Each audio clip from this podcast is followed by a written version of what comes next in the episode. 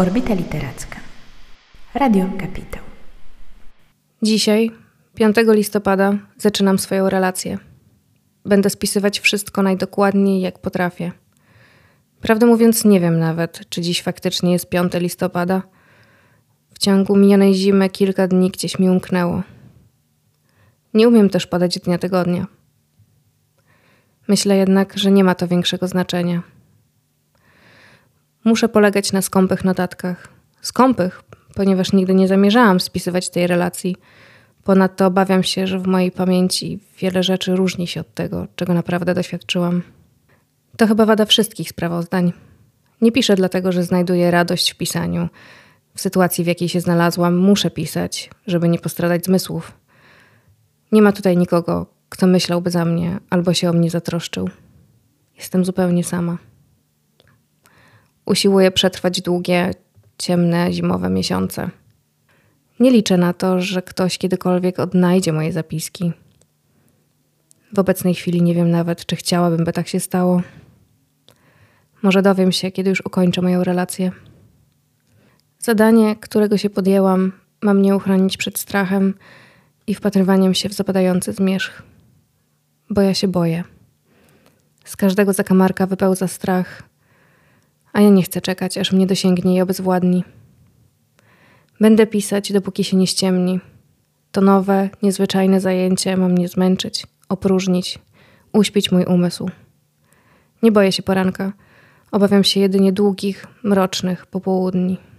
Dzień dobry, Moniko. Dzień dobry, Jagoda. Dzień dobry ponownie. E, witam Cię ponownie w mojej audycji. Bardzo się cieszę, że mam okazję się spotkać. E, to Monika Gromala, Orbita Literacka. Ja nazywam się Jagoda Gawliczek i tym razem będziemy rozmawiać o książce autorki, której nazwisko wymówienie zostawię Tobie. Marlene Haushofer. Dziękuję. I książka Ściana, e, która okazuje się nakładem wydawnictwa Artrage. Tak, książka Ściana ukazuje się drugi raz, e, drugi raz w Polsce. Pierwszy raz ukazała się w latach 90. w doskonałym przekładzie Zofii Kani, ale z doskonałymi powieściami jest tak, że muszą dalej żyć swoim życiem literackim i, i mówi się, że jak coś jest dobre, to, to powinno takie zostać, ale dlaczego nie uczynić tego jeszcze lepszym? Więc y, no, to, na co, na co wpadli e, właściciele wydawnictwa Artrage, żeby troszkę ruszyć z posad Haushofer, troszkę doprowadzić do jej zmartwychwstania w, w polskiej tradycji czytelniczej. Uważam, że fenomenalna sprawa i i bardzo kibicowałam tego, temu projektowi, a jak się okazuje, ten przekład, który, który zrobiła Gosia Grelińska dla właśnie Artrage'a jest y, no, bardzo ciekawą sprawą i domagam się naprawdę takich różnych dziwnych, komparatystycznych porównań, y, co ciekawego nam daje przekład z XXI wieku i co nam daje przekład z no, w zasadzie końcówki XX, ale w odniesieniu do książki, która powstała, powstawała w latach 60., tak? Więc to, to też jest bardzo ciekawe, że taki duży upływ czasu, to znaczy 30 lat między oryginałem a pierwszym polskim przekładem i kolejne powiedzmy 20 między jednym przekładem a drugim. To mm, bardzo ciekawe są takie rozwarstwienia czasowe, które będą nam się pewnie rzucały też w oczy e, w jednym i drugim przekładzie, ale zachęcam i polecam, żeby ten nowy, nowy przekład Haushofer czytać. Bo właśnie jesteś e, tutaj w podwójnej co najmniej roli, bo e, przede wszystkim jako literaturoznawczyni e, jakby chciałam poznać twoje eksperckie spojrzenie na tę książkę, ale też wiem, że zajmowałaś się redakcją jej, prawda? Tak, to znaczy z redakcją. Ja po prostu robiłam tak zwany proofreading po to, co Gosia przetłumaczyła, to ja jeszcze sprawdzałam, czy, czy aby na pewno się nie pomyliła Czasem jest tak, że coś trzeba e, dopowiedzieć, przepisać, e, uzgodnić. E, pojawiają się na przykład niemieckie słowa, które w polskim kontekście funkcjonują inaczej. Czasem tłumacz ma swój pomysł, potem się okazuje, że w polskim kontekście coś jednak nie będzie dobrze działać. Wtedy na przykład zastanawiamy się, czy czy tłumaczyć imię psa, czy nie tłumaczyć imię psa, jak poradzić sobie ze zdaniem, które tłumaczy imię psa, ale dla polskiego czytelnika nie znaczyłoby kompletnie nic. No są tam są tam takie, takie momenty.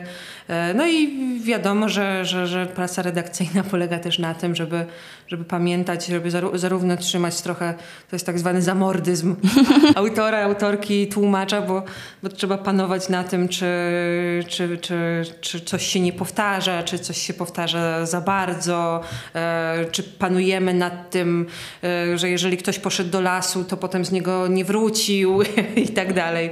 Trzeba zachować zachowywać ten, mm, ten poziom stylu, odniesienia i, i, i hierarchii czasowej. Więc tak, więc ja e, pomagałam Gosi e, tak utrzymać trochę w ryzach, e, w ryzach Haushofer.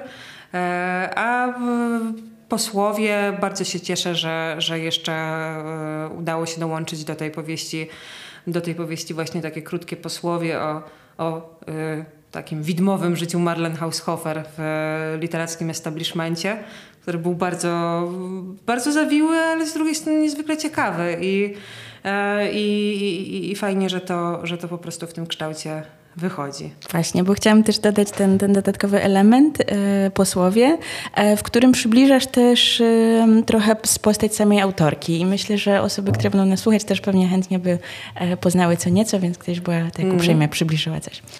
Posłowie nosi tytuł, tak enigmatyczny tytuł, czy koty potrafią przechodzić przez ściany. To jest piękne. I, i, to, I, ja uważam, że jest to powieść o kotach, a jest to, to powieścią dla kotach, dlatego kiedy Haushofer napisała, napisała ścianę, potrzebowała dość dużo czasu na taki literacki rozruch w Wiedniu, chociaż bardzo szybko została zauważona przez, przez, e, przez Weigla, który był, Tanca Weigla, który był takim mentorem, takim father figure e, w historii literatury austriackiej. Mm, e, gość, który no, który po prostu wszystkich ustawiał i decydował o tym, co będzie wydane, co nie. Taka ciekawostka, że przez jakiś czas był, był, był takim starszym partnerem Ingeborg Bachmann. E, I, I Bachman rzuciła typa dla, e, dla Paula Celana, więc to jest taki e, kontekst, kontekst związany z Weiglem. A, a, a właśnie Weigel bardzo wspierał Haushofer i doceniał jej pracę i w zasadzie wszystko, co wydawała, było określane arcydziełem. No ale niestety albo stety Haushofer nie była e, jakby w takim kręgu wiedeńskim, wiedeńskich pisarzy powojennych, tylko mieszkała i pracowała na prowincji w Górnej Austrii. E, no ale niestety jest tak, że jak ktoś nie był wówczas w Wiedniu i nie nie uczestniczył w tym żyćku literackim, no to przepadał na dłuższy albo krótszy, krótszy okres i i jakoś życie Haushofer tak się właśnie toczyło takimi wzlotami w momencie, kiedy coś e, publikowała i to e, zyskiwało uznanie krytyków, ale nie zyskiwało uznania na przykład czytelników albo wydawców specjalnie. E, no i właśnie odpływała, kiedy, kiedy no, przebywała właśnie w, ty, w, w Steyr w górnej, w górnej Austrii. Też strasznie to ciekawe, że że jej pisarzem, że jej pisarzem, że jej pisarzem nie był, że jej mężem nie był żaden pisarz ani krytyk. Mm -hmm. Jakoś tak się to nie, nie, nie pogodziło, tylko po prostu małżeństwo z rozsądku, a mówią, że z miłości, e, z Manfredem, Manfredem Haushoferem, e, dentystą. Właśnie tam wyprowadzka, wyprowadzka na prowincję, już, już tam takie ciekawo, nieciekawe, trochę powtarzalne życie i takie y, w pewnym momencie ta para postanowiła się rozwieść. Y, mniej więcej wtedy, kiedy Haushofer chciała mm, rozwijać swoją karierę w Wiedniu, więc stąd jej taka emigracja do Wiednia, taka przeplatana właśnie powrotami do tego y, pana Haushofera. Oni się zeszli, mieli dziecko i nagle lata 60 E, Haushofer zaczyna pracować nad ścianą. E, no i szok i niedowierzanie, że, że taka, po, taka powieść, bardzo dziwna powieść, niespotykana do tej pory, e, może, może w Austrii po II wojnie, po II wojnie światowej powstać. I w 60, chyba trzeci rok, jeżeli dobrze pamiętam, teraz te daty już mi się trochę mogą mylić, to jest ten moment, kiedy ściana zostaje E, po niemiecku wydana. I zyskuje, tak jak wcześniejsze powieści, tak jak wcześniejsze powieści, bardzo duże uznanie krytyków i bardzo mało uznanie i zainteresowanie czytelników, więc e, to jest powtórka z rozrywki dla Haushofer. E, co by o niej jeszcze ciekawego? No i tak, no ale Haushofer jest też taką, taką postacią, która, e, która mm, no nie, nie rozrabniała się na, no, wytniemy, wytniemy to, muszę jakiegoś, jakiegoś słowa tu użyć. Że Haushofer jest jakąś taką postacią, która mm, no, potrafiła zadbać o siebie i w pewnym momencie, kiedy poważni panowie z Wiednia zaczęli za bardzo ingerować w jej właśnie styl twórczy, postanowiła, że e, ma tego dosyć i, i, i rozluźniła współpracę z Weiglem e, i na przykład Hakelem, który też ją mocno wspierał. Wróciła do Górnej Austrii, już sobie tam mm, do końca życia żyła, że życie to było niedługie, no to pokazały kolejne lata, bo zachorowała na, na bardzo zjadliwego raka kości i, i, i pomimo długich, długiego leczenia zmarła po operacji w Wiedniu. E, nie, właśnie wróciła ten ostatni raz do Wiednia na operację i, i niestety jej, jej nie przeżyła. To jest taki mocno feministyczny gest, takiego szukania własnego głosu, wyrwania się spod tej męskiej kurateli. Przynajmniej też wiem, że tak częściowo jest czytana, tak? że jest przedstawiana w takim e, kanonie tych postaci, które dokonywały pewnych transgresji w tych właśnie latach 60., 70. Tak, tak. I pierwsze odczytania ściany były właśnie takie. To znaczy pierwsze odczytania ściany po, po Kiedy wreszcie ktoś je przeczytał. Właśnie, kiedy wreszcie ktoś ją przeczytał, ale u nas w latach 90. to jasne, że mamy do, do czynienia z jakimś takim e, zapóźnieniem tej fali, tej fali feminizmu. E, to straszne słowo zapóźnienie, ale powiedzmy, że pewne praktyki czytania dopiero były w, popularne czy uprawiane w latach 90. i właśnie e, jeżeli w latach już, siedem, początek 70., kiedy Haushofer jest czytana, w takim właśnie kanonie feministycznym, trochę wcześniej jeszcze w takim, takim spektrum mm, spod znaku Simone Beauvoir, bo mocno się inspirowała Haushofer Simone Beauvoir. E, to w latach 90. w Polsce właśnie pierwsza lektura, którą dostajemy, to jest, e, to jest właśnie taka lektura feminizująca. Ja, e, kobieta, obca, pozbawiona mm, mężczyzny, pozbawiona innych ludzi, e, muszę sama o sobie stanowić w obcym i nieprzystępnym dla siebie świecie. Tak? To, jest, to jest taka wykładnia, która, która przez pewien czas dominowała w lekturze, lekturze ściany, ale no jest to fantastyczna powieść, która po prostu otwiera do całe spektrum e, możliwych odczytań. I takie zawężanie właśnie tylko do lektury feministycznej to jest no, po, po prostu taki gest zubożający e, i, i zamykający tą, tą, tą, tą powieść, bo można ją czytać na, naprawdę na różne sposoby. Na sposób e, ekokrytyczny. Wiem, że, że, że tak sporo ludzi ją też czyta.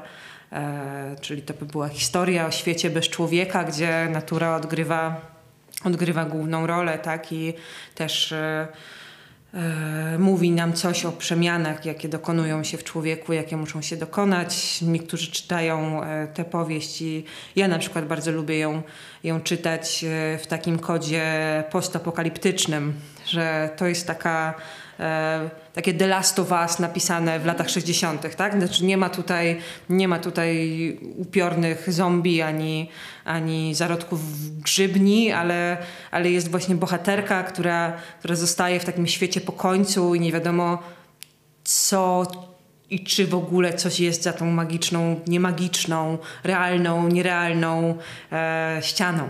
Czy, czy, czy mamy do czynienia właśnie ze światem po końcu, czy, czy to jest e, imaginacja, czy to jest wyobrażenie, czy no, no właśnie ten, ten, ten kod e, taki postapokaliptyczny najbardziej mi odpowiada. E, więc, więc tak, no, czytanie ściany Y, no jest, jest możliwe na wiele sposobów i, i na pewno zachęcamy, żeby ją tak czytać. Tak, tak, zdecydowanie do takich e, swobodnych e, eksploracji. Mm, natomiast e, nim wejdziemy jeszcze w głąb tej książki, to myślę, że warto by było uporządkować mniej więcej tak jakby zarys fabuły. Mamy narratorkę bezimienną, ta bezimienność też jest znacząca.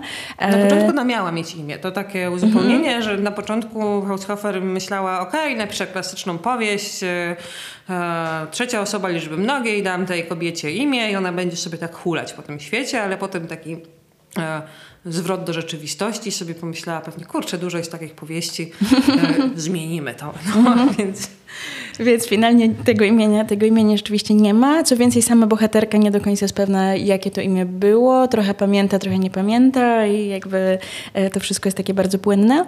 I wyjeżdża e, do chatki w lesie ze swoją kuzynką i jej mężem. Mm, kuzynka jest zapaloną łowczynią, a, a mąż jest bogaczem, który po prostu na coś chciałby wydać swoje pieniądze i akurat decyduje się na to, żeby była ta chatka. Najczęściej po prostu siada w fotelu i tam zasypia. I tu jeszcze jest I hipochond... Bernhard, Tomasa Bernharda. Tak. E, tak. Mąż jest, mąż kuzynki jest hipochondrykiem. Jest też pies. I jest pies. E, mąż jeszcze dodamy ma na imię Hugo i wydaje się być całkiem sympatycznym, e, jak na mm, okoliczności, w których się znajdują typem. Tak. I mam nadzieję, że nie jest to jakiś potwornisty spoiler, ale oni wyjeżdżają, czyli kuzynka i jej mąż wyjeżdżają gdzieś, nie pamiętam już dokładnie w jakim celu, e, ale zostawiają tę narratorkę samą i ona zasypia, budzi się, odkrywa, że nie wrócili i później e, napatoczyła się na właśnie tytułową ścianę. Czyli tak jakby jest to taka fizyczna bariera, przez którą ona nie może się przedostać. Nie wie jeszcze, czy ona okrąża cały jej świat, czy jakiś jego wycinek, czy po prostu z jednej strony, czy będzie się dało pod nią podkopać, czy nie. I tak jakby zaczyna z tą ścianą pracować i został tylko jej pies, bo on um, częściowo wyruszył na tę wyprawę razem z kuzynką i mężem, ale później wraca i ona też nie wie, dlaczego on wrócił, czy po prostu został jakoś tak um, zrugany. Małe, małe no. uzupełnienie no. przykładowe. W pierwszym, w pierwszym przekładzie pies ma na imię Ryś, w drugim, w drugim przekładzie e, Małgorzata Grolińska zdecydowała się na imię Lux, co po niemiecku znaczy ryś. E, a no, konsternacja była właśnie spowodowana tym, że Haushofer dodała po tym, po, po, tym imieniu takie zdanie Ryś miał na imię Ryś, bo wszystkie psy w tej okolicy nazywały się Ryś. I, teraz, no i to jest jednak zagwostek tego, y, jak, funkcjonuje, y, jak funkcjonują meandry przekładu. Tak? Y, mm, ryś, dlaczego ryś? No to jak to imię przełożyć? Czy lepiej będzie luks, ale to w takim razie czy musimy dać przypis, żeby wyjaśnić, że ryś, bo ryś, bo ryś? W samym tekście jest też dopowiedzenie, że nie ma w okolicy żadnych rysi, ale być może y, któryś pies zagryzł ostatniego rysia i uzyskał jego imię przez to, więc tak jakby jest to też znaczące i faktycznie dobrze jest to wyjaśnienie jednak też zostawić w tekście, skoro było tak istotne. Tak, więc jest to mhm. taki szpaler tekstu, gdzie to jest też fenomen y, Haushofer, to znaczy jej powtórzenia w tekście i to jak tłumaczka musi z nimi pracować, czy zdecydować się właśnie na powtórzenia, czy zdecydować się na synonimy w języku języku polskim e, ale jednak musi mieć świadomość tego, że musi, no to, to jest podwójna gra, tak? Znaczy to jest granie na, na dwóch bębenkach, żeby musi panować nad, nad jednym i drugim rytmem. E, więc, więc jeżeli na, no, chodzi o tego rysia, to mamy do czynienia z całym szpalerem tekstu, gdzie, gdzie słowo ryś albo lux po niemiecku pojawia się nie wiem, 15 razy e, i, i przekład trzeba zrobić tak, żeby, żeby to nie było po prostu gadanina i powtarzanie cały czas słowa ryś, ryś, ryś, ryś, ryś, ryś, ryś. Ale po niemiecku jest tylko jedno słowo użyte tak, cały czas. po niemiecku jest użyte tylko jedno słowo. Okej, okay, okej, okay, ciekawe. Ale widziałam, że w posłowie zdecydowałeś się na użycie i z psem rysiem. Eee, tak, chociaż to zmieniono w korekcie, więc... Prosto w moje serce. E, w korekcie tak zdecydowaliśmy, że, że, będzie, że, że będzie to luks, tak jak wybrała, wybrała e, Gosia Grelińska. Ja pierwszy raz, kiedy czytałam tę książkę, to nie sięgnęłam po ten oryginalny polski przekład, ale czytałam książkę po angielsku. I tam było posłowie, żebym teraz nie przekręciła nazwiska, Claire Louise Bennett i ona tam napisała takie piękne zdanie, że kobieta może y, swobodnie spędzać czas, tak jakby nie będąc ocenianą, dopiero w momencie, w którym nie ma całego świata dookoła i nikt na nią nie patrzy, nikt jej nie ocenia i tak jakby nikt nie stawia jej w żaden sposób jakichś granic, tylko ona może po prostu słuchać się w siebie i tak jakby skupić się na tym. No ale to jest optymistyczna, y, jakby optymistyczny sposób czytania tej książki, nie? To znaczy, wiesz, kobieta staje się sobą, kiedy nikt na nią nie patrzy i ona się, wiesz, samostanowi, staje się podmiotem, ustana... No okej, okay, tylko że to jest też powieść o tym y, i tu znowu wraca taki kod post-apo, że, że to jest baba, powiedzmy w średnim wieku, y, ma dzieci, dowiadujemy się, że były jakieś dzieci, był jakiś, jakiś mąż, że szczególnie niedobrze, niespecjalnie sobie radzi w takich okolicznościach przyrody, nie wie, jak się spala ognisko, nie wie, jak się buduje oborę. Jak się wie, doi krowy. Yy, proszę? Jak się doi krowę. Jak się doi krowę. Yy, I jeszcze to fantastyczne zjawianie się i odchodzenie zwierząt też jest takim punktem w, w tej powieści. O tym też musimy pogadać. Mhm. fantastycznym, ale wracamy do fabuły yy, wciąż, że, i, i, i, donosimy, że no, no, no właśnie, że są to starania bohaterki, która która no, no, musi zmienić jakieś pewnie 180 stopni swoje, e, swoje życie, podejście do świata, podejście do samej siebie. E, musi nauczyć się inaczej jeść, inaczej myśleć, inaczej sypiać, inaczej chorować nawet, nie? No bo każde, każde przeziębienie bez dostępu do, do leków może ją zabić, tak? Znaczy wszystko w tym dziwnym, ogrodzonym świecie może ją zabić, E, a jednak tego nie robi. E, tak? To znaczy, nie, nie wiem, czy my już zdradzamy koniec. Zdradzamy, czy nie zdradzamy? Nie. Okej, okay, dobrze. Dobra. Być może i nie zabije. Być może i nie zabije. Ups. nie, no to, to słuchaj, no, nie zdradziłyśmy tutaj końca. No, no, ona przeżyła. Nie wszyscy bohaterowie mieli to szczęście. Mm, tak. Ale o tym to się pojawia dosyć wcześnie w powieści i myślę, że nie, kusi mnie, żeby też o tym pogadać na pewnym etapie, ale może lepiej, żeby to jednak zostało w takim majaku, bo odkrywanie tego jest dosyć, e, nie wiem, przynajmniej dla mnie było taką bardzo głęboko emocjonalną podróżą. Jasne, ale to, to, może pogadajmy o tym, bo to jest takie też bardzo fajne i, i, i budowane to takie napięcie właśnie, y, czy ona opowiada o śmierci swojego psa i jest to bodaj jedna z najstraszniejszych scen z literatury, opis tej Świata. śmierci, e, jaką znałam i znam. E, I nie chcę do niej wracać i nie chcę jeszcze raz przeglądać jej w kontekście redakcyjnym. E, tylko to spojrzenie na to, czy ona pisze z perspektywy osoby, która wyszła ze ściany, czy jest, czy cały czas w tej ścianie, w tej krainie, w krainie takich dziwnych cieni i, i tej monstrualnej przyrody? E, czy dzieje się to jeszcze w innym, niedopowiedzianym czasie? I dla mnie to było takie strasznie, e, strasznie interesujące i trzymające w napięciu, no po prostu, czy ona stamtąd wyszła, tak? Jest to też to pytanie, jakim cudem my czytamy te zapiski, mamy do nich dostęp, a gdyby one zostały za ścianą, to czy my też jesteśmy za tą ścianą, tylko w innym jakimś punkcie tej przestrzeni?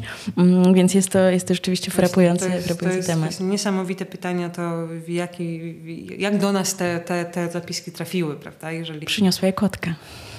No właśnie, bo koty potrafią przechodzić przez ściany, to, to już wiemy, więc... Ja to też pada w twoim posłowie, prawda, że... No powiedz proszę tę historię o tym, że jest to książka o kotach. A, no tak, no y, to jest też y, taki ironiczny żart Haushofer, która mm, kiedy właśnie wysłała do Hansa Weigla y, mm, pierwszą wersję powieści i nie była z niej... Znaczy, to, to, trudno stwierdzić, czy była, czy nie była. Znaczy, spodziewała się, że Weiglowi, który lubił klasyczną powieść, te, taki obrót spraw się nie spodoba e, i napisała mu nie spodoba ci się, to historia o kota.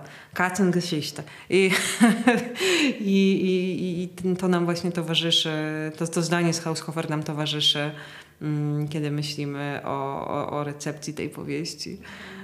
To jest właśnie opowieść o kotach i koty są tam też bardzo ważnym elementem, bardzo ważnym, bardzo ważnymi bohaterami.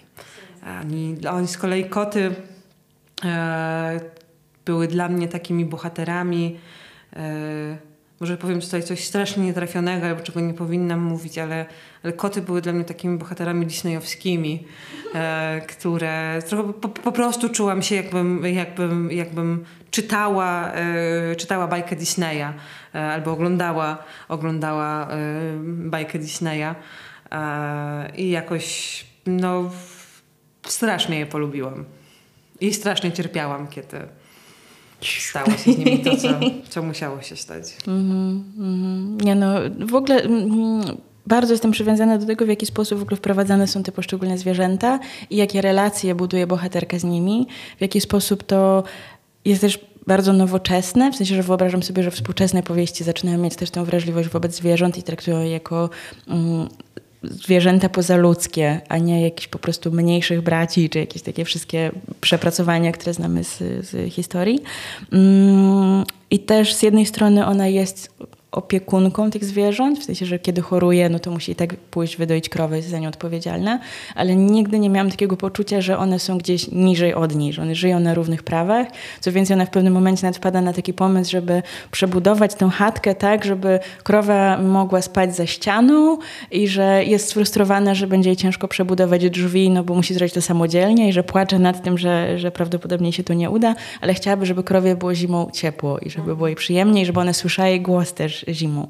To wszystko są jakieś takie bardzo piękne gesty i w ogóle jakieś takie sprzeczne z tym, jak zwykle się myśli o krowach.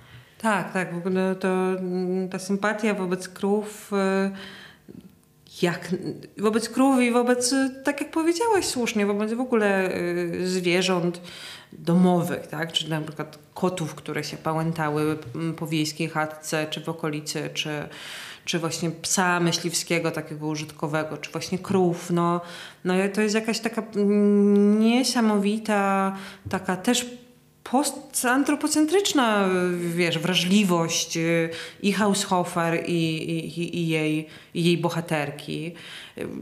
Może to w jakiś sposób wynika z tego, że, że Haushofer była po prostu wychowana świecie podobnym do, do, do świata ściany, tak? To znaczy jej ojciec był, był leśnikiem e, i też e, zarządzał wynajmem, e, wynajmem takich małych chatek myśliwskich i małych dworków dla socjety z Wiednia i z dużych, większych miast, więc, więc prawdopodobnie Haushofer też swoje widziała, tak? I napatrzyła się, jak wyglądały takie rauty myśliwskie i, i, i jak też e, ta zwierzyna była, była tam traktowana e, i postanowiła jakoś odwrócić ten, ten schemat czy to patrzenie.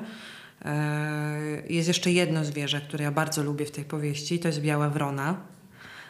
I w ogóle wrony są też, w, w, wronie, wronie skrzeki, wroni język to też jest coś, coś, coś niesamowitego i pięknie opisanego.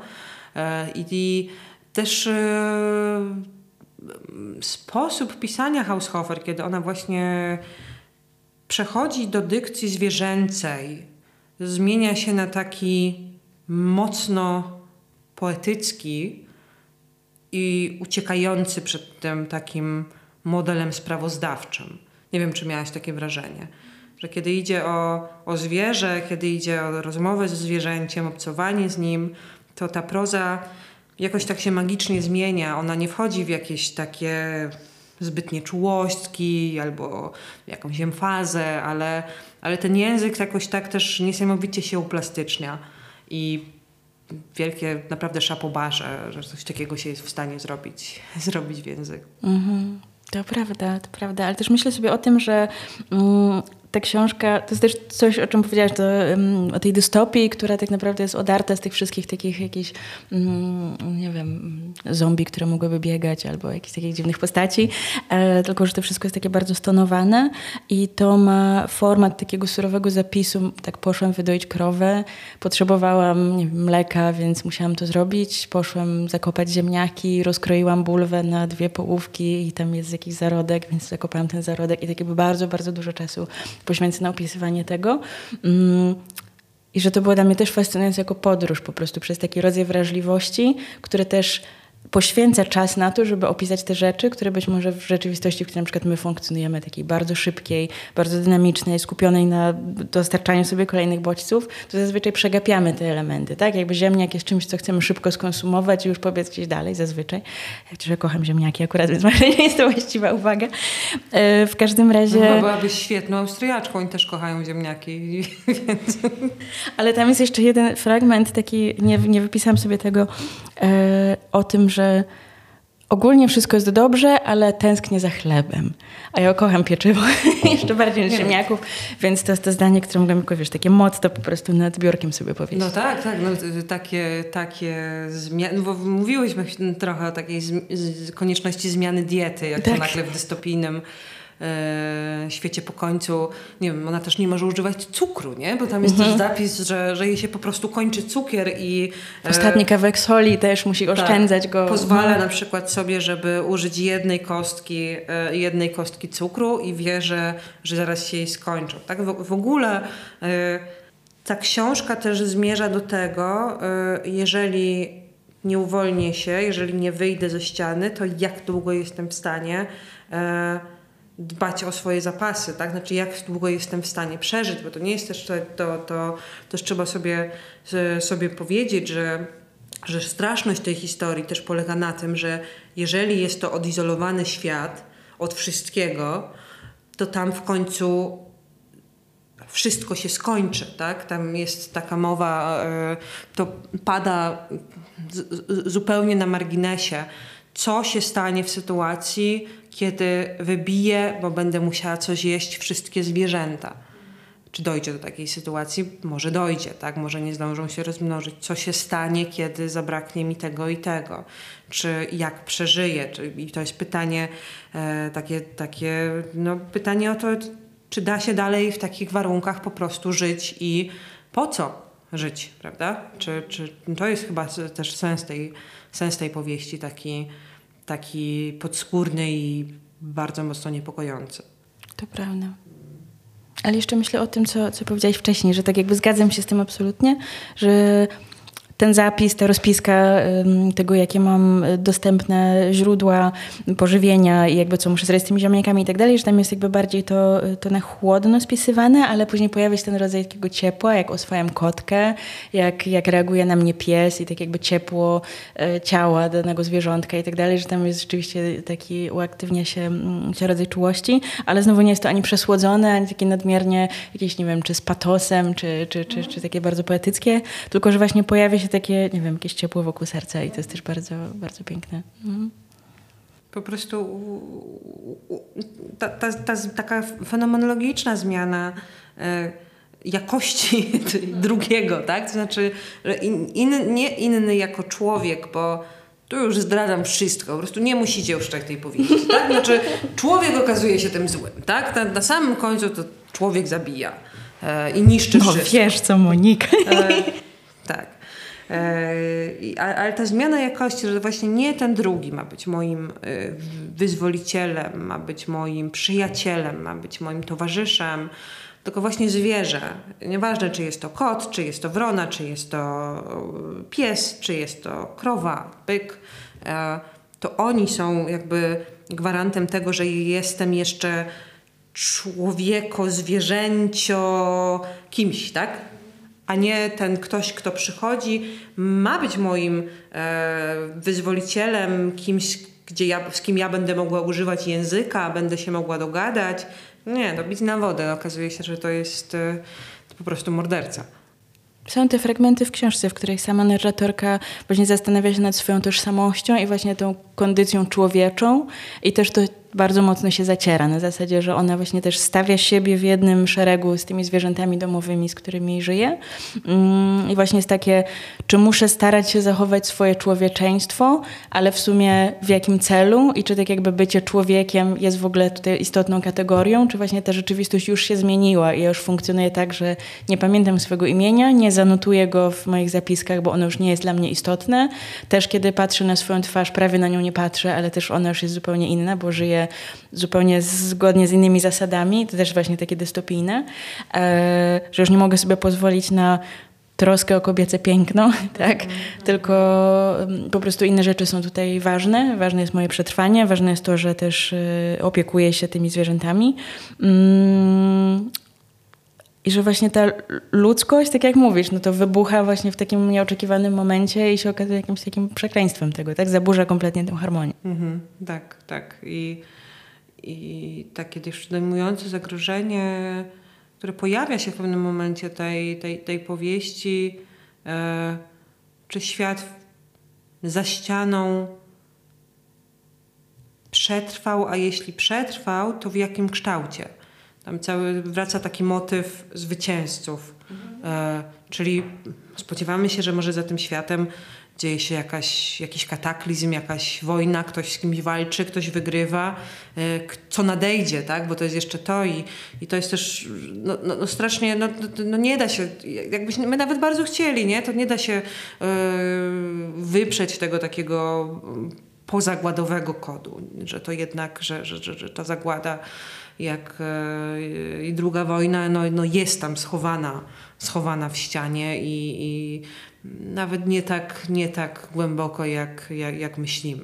Tam jest nawet ten fragment, że Hugo ma wielkie zapasy, z których ona może korzystać, dlatego że były plotki o zagładzie atomowej, więc on na wszelki wypadek był takim prepersem trochę i tak jakby stworzył sobie jakąś piwniczkę, tutaj miał jakieś narzędzia, tutaj coś, że chociaż to był jakiś taki domek letniskowy niemalże, to że tam był jakby cały setup, żeby potencjalnie się tam schronić, a więc to widmo wojenne i też to, że ona chyba mówiła jestem przyzwyczajona do głodu, bo tak jakby na wojnie też nie mogłam się żywić tym, co chciałam. Więc jest też takie odbicie tej rzeczywistości. Mhm. Tak, tak, tak, tak, tak.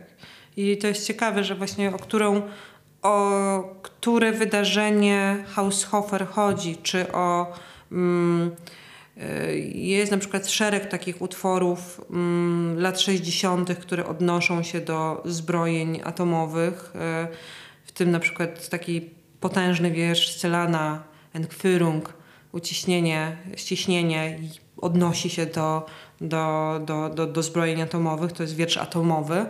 E, I pytanie, czy, czy na przykład u Haushofer chodzi też o zbrojenia e, tu możemy polecić film Oppenheimer jako, jako kontekst kulturowy. Ale też Barbie jako ta samodzielna kobieta. No dobra, wróćmy do Haushofer. Czy chodzi o, czy chodzi o, o, o zbrojenia atomowe i czy chodzi o taki na, naprawdę taki, taki kod apokalipsy, czy chodzi jeszcze o, o tą cofkę do, do, do lat 40., nie? czyli jest to, no, no mówiłam, że to jest dobra powieść i że należy ją czytać. Arcydzieło. Arcydzieło. To ja przypominam nasze określenie z poprzedniego odcinka, kiedy rozmawialiśmy o Hałastrze, która też po prostu była wspaniałą książką, więc mamy dobrą pasę, rozmawiamy tak, po prostu o wybitnej literaturze. Tak, tak, po prostu wybieramy same arcydzieła. Naprawdę, to nie jest tak, że szafujemy tym słowem na co dzień, nie, musicie nam uwierzyć. Nie, bardzo, bardzo, bardzo rzadko tego słowa używamy, bardzo, ale faktycznie ściana należy do takich powieści, które to, nie, nie, wiem, czy nazwałabym to kanonem, ale tak, do takich powieści, które może nie zmienią czegoś niesamowicie w naszej wrażliwości, bo bardzo dużo z y, zabiegów y, y, językowych czy takich rozwiązań właśnie narracyjno powiedzmy etycznych mm, no zostało już wprowadzonych do literatury i je znamy, tak? To znaczy znamy dobre, świetne powieści właśnie feministyczne, ekokrytyczne, postapokaliptyczne, mm, a jednak ściana jest taką no, no perłą w koronie, bo pokazuje, że już w latach 60. była sobie taka pani z małego miasteczka w Austrii, która o tym po prostu myślała i, i, i jak, jak, jak, jak, jak, jak ciekawie się, się różne, e, różne propozycje przez nią, przez nią w ścianie podane rozwijają. Ja chciałam Cię zaprosić na jeszcze jedną wyprawę w ramach tej książki. Też wspomniałaś w swoim posłowiu o tym, że ona używa czasów w różny sposób i że też dla tłumaczy jest to wyzwaniem, żeby odkryć, czy coś opowiadamy o czymś z przeszłości, czy z przyszłości, czy i tak dalej, i tak dalej. I też zauważyłam jedną rzecz w niektórych miejscach i tak sobie w tym moim, akurat czytając po angielsku, zaznaczałam małymi karteczkami wszystkie momenty, w których ona mówi um, usłyszałam dudnienie i odkryłam, że to moje serce i musiałam to słyszeć już wcześniej, ale dopiero teraz to zauważam. Podobnie właśnie ze śpiewem ptaków, tak? że ona jakby odkrywa, że jest w jakiejś sytuacji, która dzieje się przez dłuższy czas i dopiero ją rejestruje, ale rejestruje jednocześnie jej trwanie. Jest ten zabieg, który wraca i wraca i wraca. I tak się zastanawiam właśnie, co, co ja w ogóle nie znam y, przekładu, przekładu angielskiego, więc nie wiem, jak tam jest to językowe zrobione, ale no, język niemiecki ma ciut więcej czasów przeszłych niż, y, niż język polski. Y, no, gdybyśmy byli całkiem fair, używalibyśmy tego anachronicznego czasu zaprzeszłego. Robiłem Poszedłszy. By... Nie, nie, nawet to jest ten robiłem, byłem. E, Z tą, z tą konstrukcją byłem. E, No, co powodowałoby, że po prostu byłaby to anachroniczna powieść, e, dość dziwna. E, I, I to, co robiła właśnie najpierw Zofiakania, potem świetnie e, właśnie Małgosia Grelińska, no to jest właśnie to, e, którą formę polskiego czasu przeszłego wybrać, żeby właśnie oddać to, co mówiłaś, tak? Że coś było i trwało przez jakiś czas, ale z teraźniejszości wracam do przeszłości i mówię, będąc w punkcie B, o jakimś wydarzeniu, które było w punkcie A, ale z uwzględnieniem punktu AB. E, Albo taki wariant, że właśnie nie wiadomo, czy coś się wydarzyło w czasie przeszłym, czy na przykład wybudowałam drogę, czy myślę o tym, że ją wybuduję, bo to jest jeszcze, ale mówię o tym w czasie przeszłym. Czyli tu są takie struktury czasu przeszłego, że w czasie przeszłym jest kilka wydarzeń i one wydarzyły się w punkcie A, B, C, ale opowiadamy o nich z punktu D.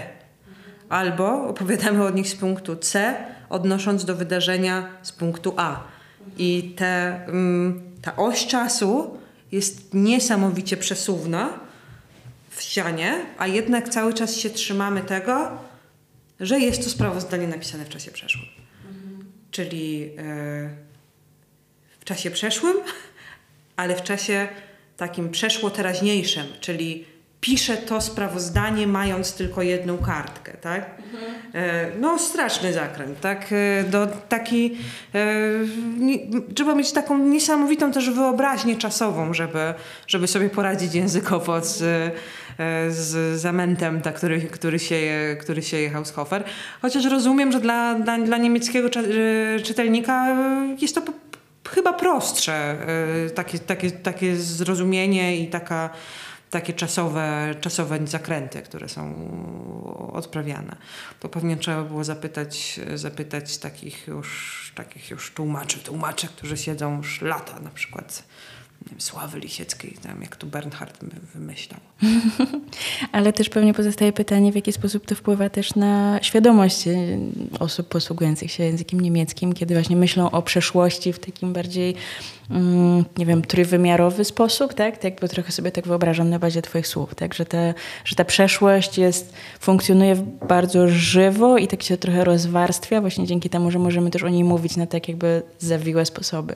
Znaczy, po polsku też możemy omówić o czasie przeszłym na wiele sposobów, no ale właśnie to wymaga od nas tego uplastycznienia, uplastycznienia języka. Y, mamy, po polsku mamy imię słowy, y, które dość nieźle oddają y, nam, nam, nam czas przeszły. Y, I właśnie tą mm, część, y, y, taką y, y, wytczoną nawiasem część czasu. Na przykład y, mm, idąc do ciebie paliłam papierosa. Tak? Obie, obie czynności wydarzyły się w czasie przeszłym. Jedna jest opisane imię słowem, druga, druga y, czasownikiem w czasie przeszłym. A, więc też mamy takie, takie językowe możliwości i faktycznie idąc do ciebie paliłam papierosa. To, Ale nie, nie próbujemy spożywania. ale, y, ale yy, tak, tak, więc, więc yy, summa summarum, yy, dobry tłumacz jest, potrafi yy, tak rozgryźć czas przeszły, I chyba to też dotyczy języka angielskiego, yy, że, że, że, że po prostu, którym ja się bardzo mało znam, po prostu jest w stanie sobie z tym poradzić. No, na pewno w tej, nie znam oryginału, niestety ja niemieckiego zupełnie nie znam, ale E, chociaż nie, potrafię powiedzieć po niemiecku jedno zdanie, że pierwszego dnia szkoły nie potrafimy się rozpoznać. Nie pytaj dlaczego i nie pytaj dlaczego akurat to, ale tak, tak jest i tyle. w każdym razie czytając po angielsku, mm, nie mając jakby dostępu do oryginału i tak wychwyciłam to, że tam z tym czasem dzieje się coś dziwnego, tak? I że, i że jest jakaś tam praca włożona ze strony autorki i tłumaczki na angielski, e, żeby coś tak zagmatwać. Ale też boję się, że teraz osoby, które nas słuchają mają takie, Boże, co będzie za ciężka książka, nieznośna, pogubię się w tym, co się wydarzyło wcześniej, a to zupełnie tak nie jest. W sensie, że ta przyjemność jest bardzo taka. Mm, nie wiem, jakiego dobrego słowa użyć. Subtelna? Subtelna chyba tak. Precyzyjna?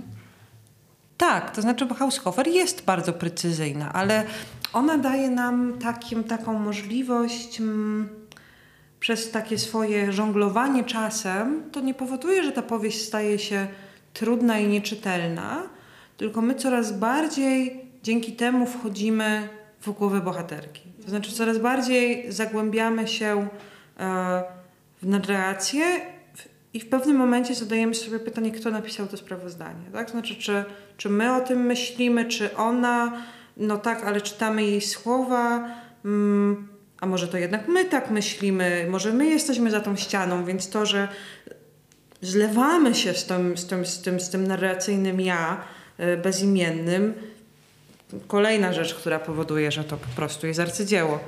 E, powojenne arcydzieło lat 60. Mhm. Bardzo mnie cieszy też, że to nie tylko, znaczy mam nadzieję, że w Polsce stanie się olbrzymim sukcesem, ale że na całym świecie teraz jest jakiś wielki powrót i że na mediach na przykład y, książkowych gdzieś, y, czy booktube, czy booktalk, to właśnie ludzie y, czytają jakoś masowo tę Haushofer e, i zastanawiam się, czy to właśnie jest kwestia tych wątków ekokrytycznych, czy właśnie tego, tej kobiecej samodzielności, czy też takich lęków apokaliptycznych. Gdzieś czytałam, że jakaś znana mhm. francuska blogerka wynalazła tą właśnie ścianę w angielskim właśnie tłumaczeniu e, i, i, i instagramerka nawet chyba e, i zaczęła, i wznowiła ten boom na, na Househover, chociaż ona sama e, no właśnie to jej takie życie pośmiertne w literackim establishmencie, to może na koniec powiemy, że, że wcale łatwe nie było, tak, bo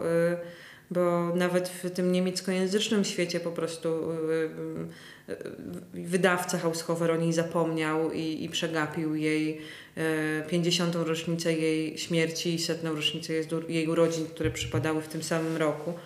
Haushofer się urodziła w 1920 i zmarła w 70. Więc w tym samym roku przypada 50. rocznica śmierci i setna, setna urodzin.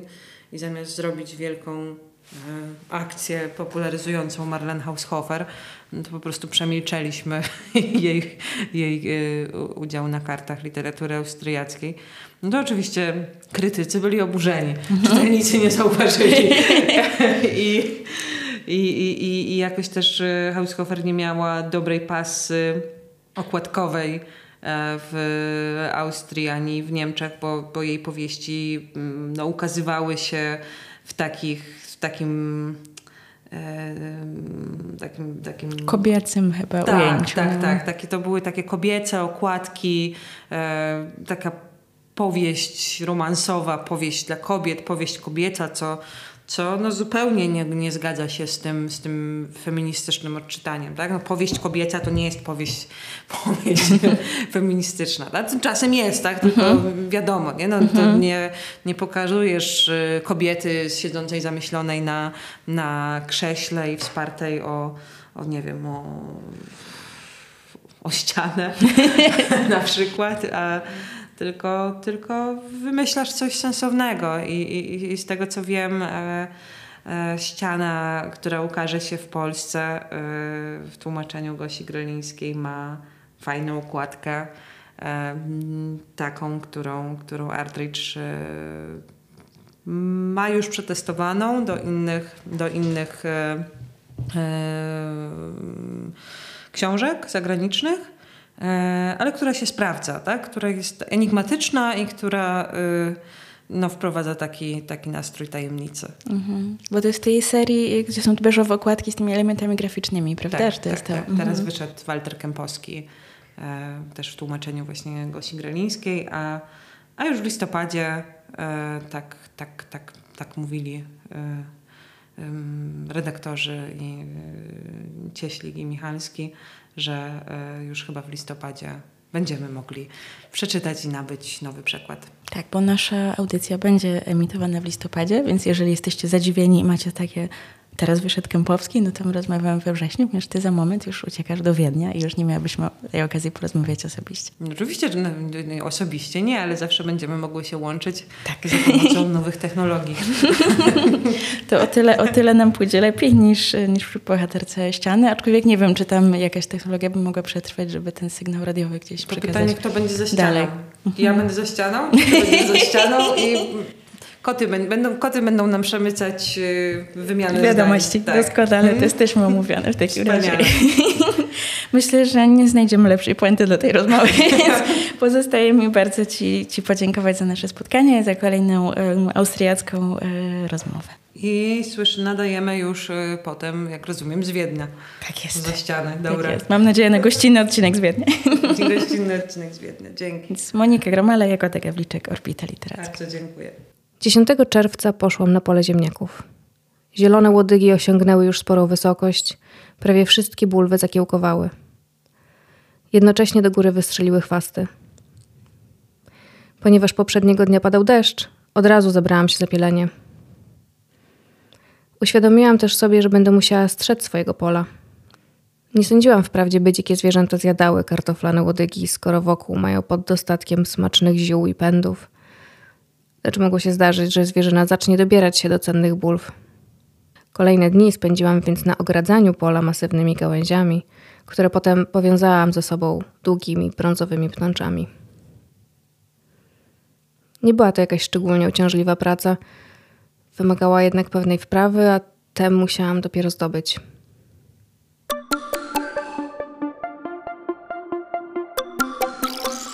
Orbita Literacka Radio Kapitał